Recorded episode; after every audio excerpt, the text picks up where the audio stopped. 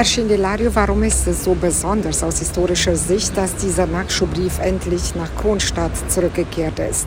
Die Besonderheit des Briefes hängt damit zusammen, dass es das erste datierte Dokument in rumänischer Sprache ist und natürlich für den Kontext des rumänischen und deutschen Zusammenlebens in Rumänien in Siebenbürgen ist es von zentraler Bedeutung, dass es ein Brief an den deutschen Stadtrichter, Bürgermeister von Kronstadt ist, der ja fast schon wie heute vor Gefahren feindlicher Angriffe, Kriegsdrohungen, Vorbereitungen von Süleyman dem Prächtigen berichtet und von den diplomatischen Beziehungen zeugt, übel von der Stadt abzuwehren.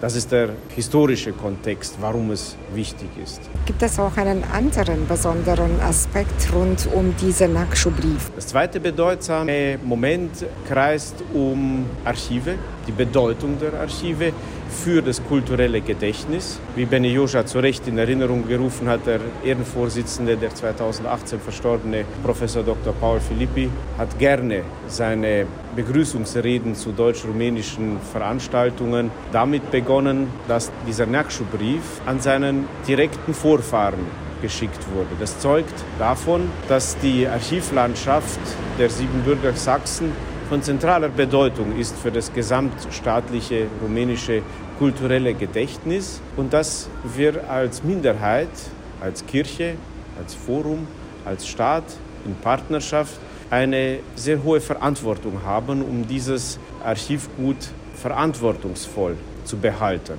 und zugänglich zu machen und offen zu gestalten und nicht aufgrund irgendwelcher finanzieller Engpässe auf seltsame Gedanken zu kommen, zum Beispiel. Solche Gedankengefahren müssen mit aller Entschlossenheit verhindert werden.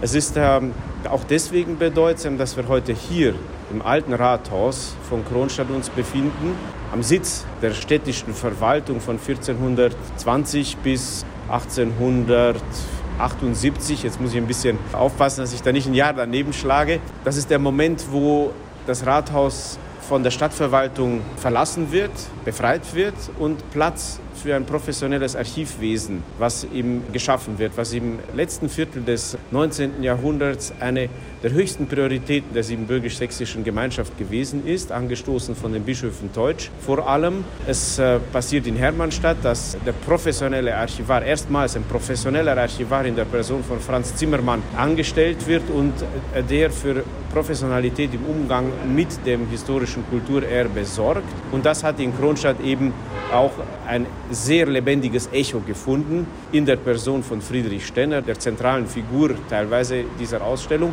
der dann hier den Platz hatte um überhaupt die vorhandenen Urkunden und Briefe und Protokollbände und alles in eine bessere Ordnung zu bringen, als das bis zu dem Zeitpunkt möglich war, als hier die Registratur und der Bürgermeister sein Büro hatte und alle möglichen dicht gedrängt am Raum hier saßen. Ab dem Moment war hier nur noch Archiv.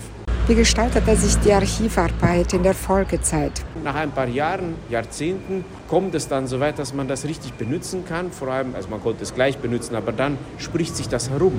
Das dauert immer eine Weile, bis sich das herumspricht. Es kommen Leute vom Kaliber von Nicolae Jorga, von Grigore Geto Cilescu, von Johann Bogdan, es kommen Forscher aus Bulgarien, aus Russland, um das Kulturerbe hier vor Ort einzusehen und äh, sich ein Bild zu machen über, wie es früher war. Damals wurde Geschichte geschrieben nach kritischer Methode. Erstmals neu. Es waren nicht mehr Erinnerungen irgendwelcher Chronisten, sondern es war mit Urkunden unterlegte wahrhafte Geschichte im Sinne von fälschungssicher, weil diese Briefe waren ja nicht geschrieben, damit die Nachfahren sie lesen, sondern weil sie ein konkretes Problem eines bestimmten Zeitpunktes behandeln und deswegen waren sie besonders glaubwürdig. Und all dieses hier fließt hier zusammen, dieser Prozess und findet einen Kristallisationspunkt im Brief von Nyakshu und aber auch vom Adelsbrief von Johannes Benkner, der aus derselben Zeit stammt. Also wir haben hier zwei ganz bedeutende originale Dokumente einsehbar in der Ausstellung, das ist sehr selten. Welchen Grund gibt es dafür? Die Staatsarchive Rumäniens sind sehr zurückhaltend, was die Ausleihung von Dokumenten im Original anbelangt. Das passiert quasi nie. Aber die Freundschaft zwischen Benkner und Nyakshu und der Stellenwert des Nerksche Briefes für die rumänische Kultur haben dazu beigetragen, dass man hier eine Ausnahme gemacht hat, eine der ersten Ausnahmen, wenn nicht die erste, aber mit Sicherheit nicht die letzte.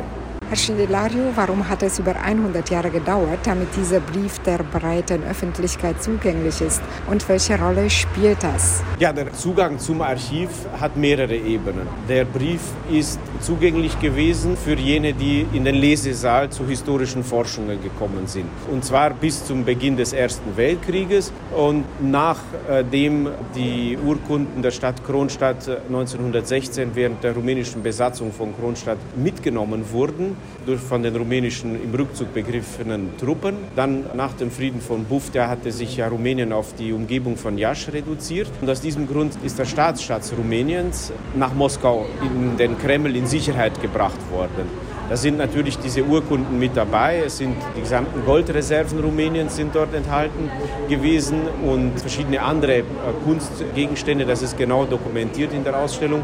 1934, nachdem man sich genötigt sah, Beziehungen mit der äh, Sowjetunion aufzunehmen, man war da gar nicht begeistert durch die Bank in Rumänien. Das war ein gefährliches Spiel, mit diesem antisystemischen Staat Sowjetunion Beziehungen aufzunehmen, aber man hatte keine Wahl. Und man hat es getan und als Zeichen des guten Willens sind die Kulturgüter weitgehend äh, zurückgekommen, darunter eben auch die Urkunden, das Gold. Das ist aber heute noch in Russland. Und äh, dann hat man äh, unter Konstantin Moisil in Bukarest einen open-minded Archivdirektor gehabt, der es normal fand, dass die Archivalien vor Ort zugänglich sind und gelagert werden. Und so sind diese Urkundensammlungen von denen die Stenner-Urkunde ja nur eine ist. Es handelt sich hier um die Privilegiensammlungen der Stadt Kronstadt, der Sammlungen Friedrich Stenner, Fronius und Schnell. Das sind zwei weitere Archivare, die Urkundensammlungen gemacht haben, also viele Tausende von Urkunden.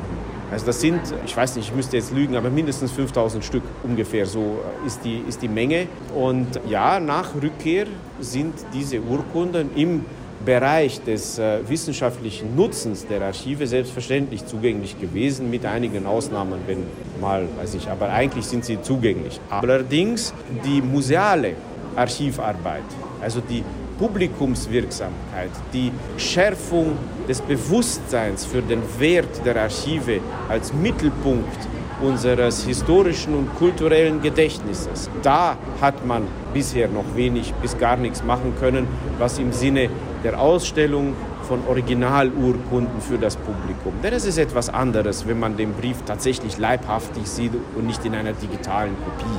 Der Inhalt ist bekannt, man weiß, worum es ging, alle Sachen sind vorhanden, aber der direkte Bezug zum Kulturgut, die persönliche Begegnung damit, ist für den Schutz dieser Güter eine enorm wichtige Sache. Deswegen ist dieses Ausstellungsunterfangen ein so wichtiges, weil es genau diesen Zugang der Bevölkerung, des Publikums ermöglicht und dadurch Verbundenheit schafft. Kenntnis ist auch Schutz und Kulturgüter haben immer Bedürfnis an Schutz durch die Gesellschaft, weil sonst geraten sie wie durch ein Versehen in einen Abgrund, aus dem sie schwer wieder herauszuholen sind. Herr Schindelario, wir danken Ihnen sehr für das äh, schöne Gespräch und hoffentlich kommen viele Kronstädter und Touristen vorbei, um sich diesen seltenen Brief anzusehen.